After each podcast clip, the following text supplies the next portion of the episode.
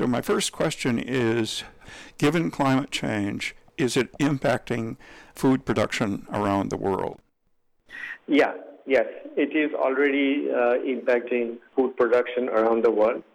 So, in our study, we actually first tried to figure out what is the effect of climate change on crop yields, and to do the food production part, we took some extra steps. How is food production then doing around the world? Uh, that is, rice, wheat, some of the major crops. Okay, so um, we tried to first figure out whether crop yields were increasing or decreasing and what was the amount per, uh, say, county level. And we summarized that up to, say, the national level. So, for example, in the United States, you have maize yields which have slightly increased due to climate change, but there's lots of variation as we can expect. And then we continue to do that for a wide variety of crops. So, uh, and each crop provides a certain percentage of uh, crop consumable food calories. And then we finally figured out, like, on the overall summary, what was the effect. So, globally, what we found was there is a reduction of 1% of food calories.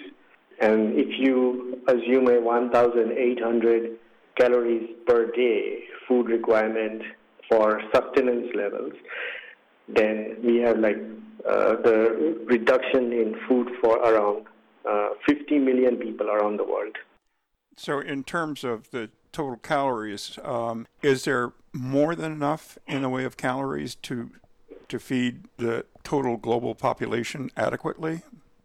At present, we do have enough food calories to not only feed the current population but also the future population.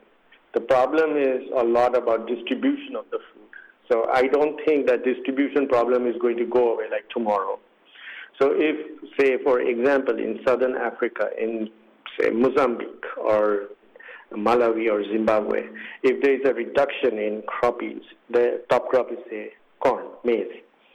So if you have a reduction in uh, the yields every year on average, I don't expect the American farmers to be shipping corn to, uh, I mean, increasing the shipment to, to, or give them for free. So the reduction in corn yields in Malawi or Mozambique or Zimbabwe reduces the amount of food calories per person in those three countries. And that process kind of is seen in some other countries of the world, like in South Asia. But we also see reductions in Western Europe. We also see reductions in Australia. Both are very rich countries, so they can probably turn around. Uh, you know, they will not have that much impact on their food security. They are rich countries, after all. But in poorer countries, southern African countries or South Asian countries, there is an impact, and that impact is not good. Given your perspective, do you recommend uh, changes in crops? That is, we've been growing corn forever, and we should be not growing so much corn, or corn has done very well with, uh, say, in the United States or in Latin American countries in general, minus, say, Mexico. Uh, so corn has benefited, but if you look at between, say, Indiana versus Minnesota, the way the climate has shifted around in these two places, or, or in any other country for that matter, you can find a, another crop which may have benefited.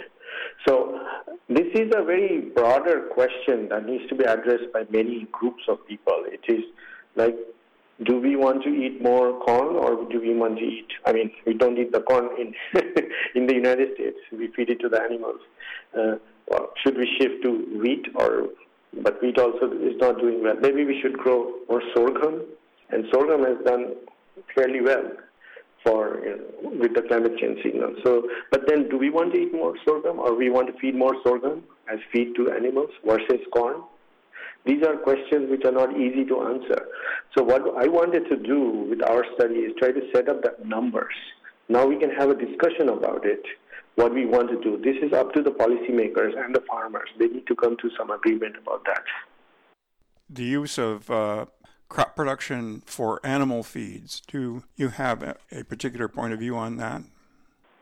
We already have an agricultural system which is very nicely and well placed in the US.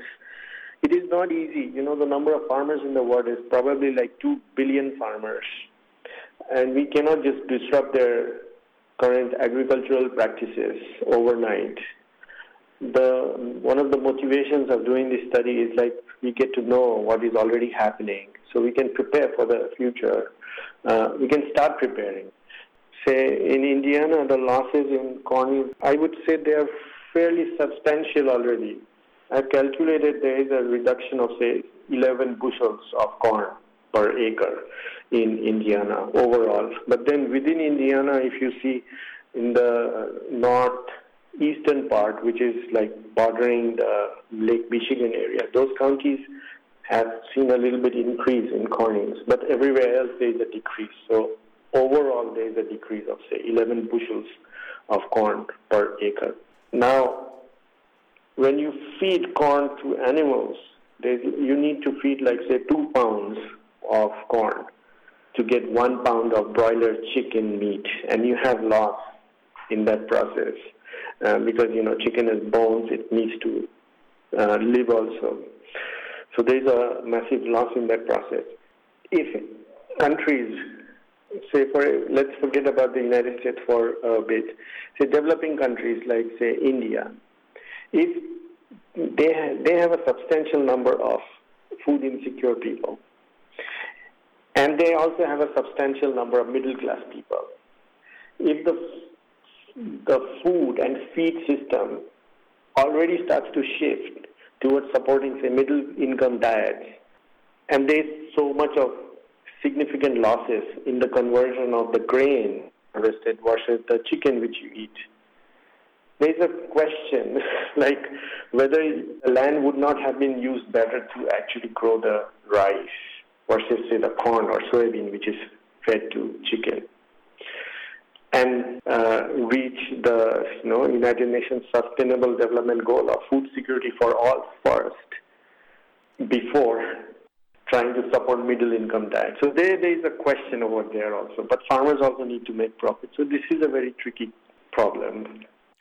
Are the very high temperatures in India uh, temperatures, I guess, almost up to 120 degrees Fahrenheit, having a, an impact on crop production? It depends upon which season and which crop. So in northwestern India, which is a very important, uh, like the original green revolution state in India, that is where Norman Borlaug first took the wheat seeds, and there was like huge increase in wheat crop yields. Wheat is irrigated it's a, like a winter crop. And even though that area is water insecure, there is lots of irrigation from groundwater. Even though there is lots of increase, you know, extra heat, the irrigation manages to overcome that aspect. So wheat yields have not actually decreased. But then on the other hand, if you look at the rice yields, they have decreased. And then if you look at southern India versus some other part of India, there is a variation. And then, you know that variation you can see in China, United States, even in Europe, Eastern Europe versus Western Europe, and in Africa, Southern Africa versus the Western African countries. So there's lots of variation. But on the whole, there is a reduction globally. One last question, and that is uh, Is there anything you'd like to add that would be useful for our listeners going forward? I think in Indiana specifically and places in our you know, central part of the Midwestern counties, farmers need more support and they need to start preparing for more hotter days in the future. And what I have seen in the trends in our rainfall, like the corn growing season rainfall and the temperature, the temperature trends are still going up so they will probably continue to go up even in the future. So they need to have varieties which are adapted for that purpose. They also at the same time need to have varieties which are adapted to a more wetter conditions. And northern part of Indiana is on a trend of more wetter conditions versus central and southern parts of Indiana. So these variations you can figure out if you look at the maps in our publication. And I hope the farmers would be helped to prepare for this. I've been speaking with Dr. Deepak Ray. He's at the University of Minnesota in the Global Landscapes Initiative. And I thank you very much for your very helpful comments. Thank you for having me.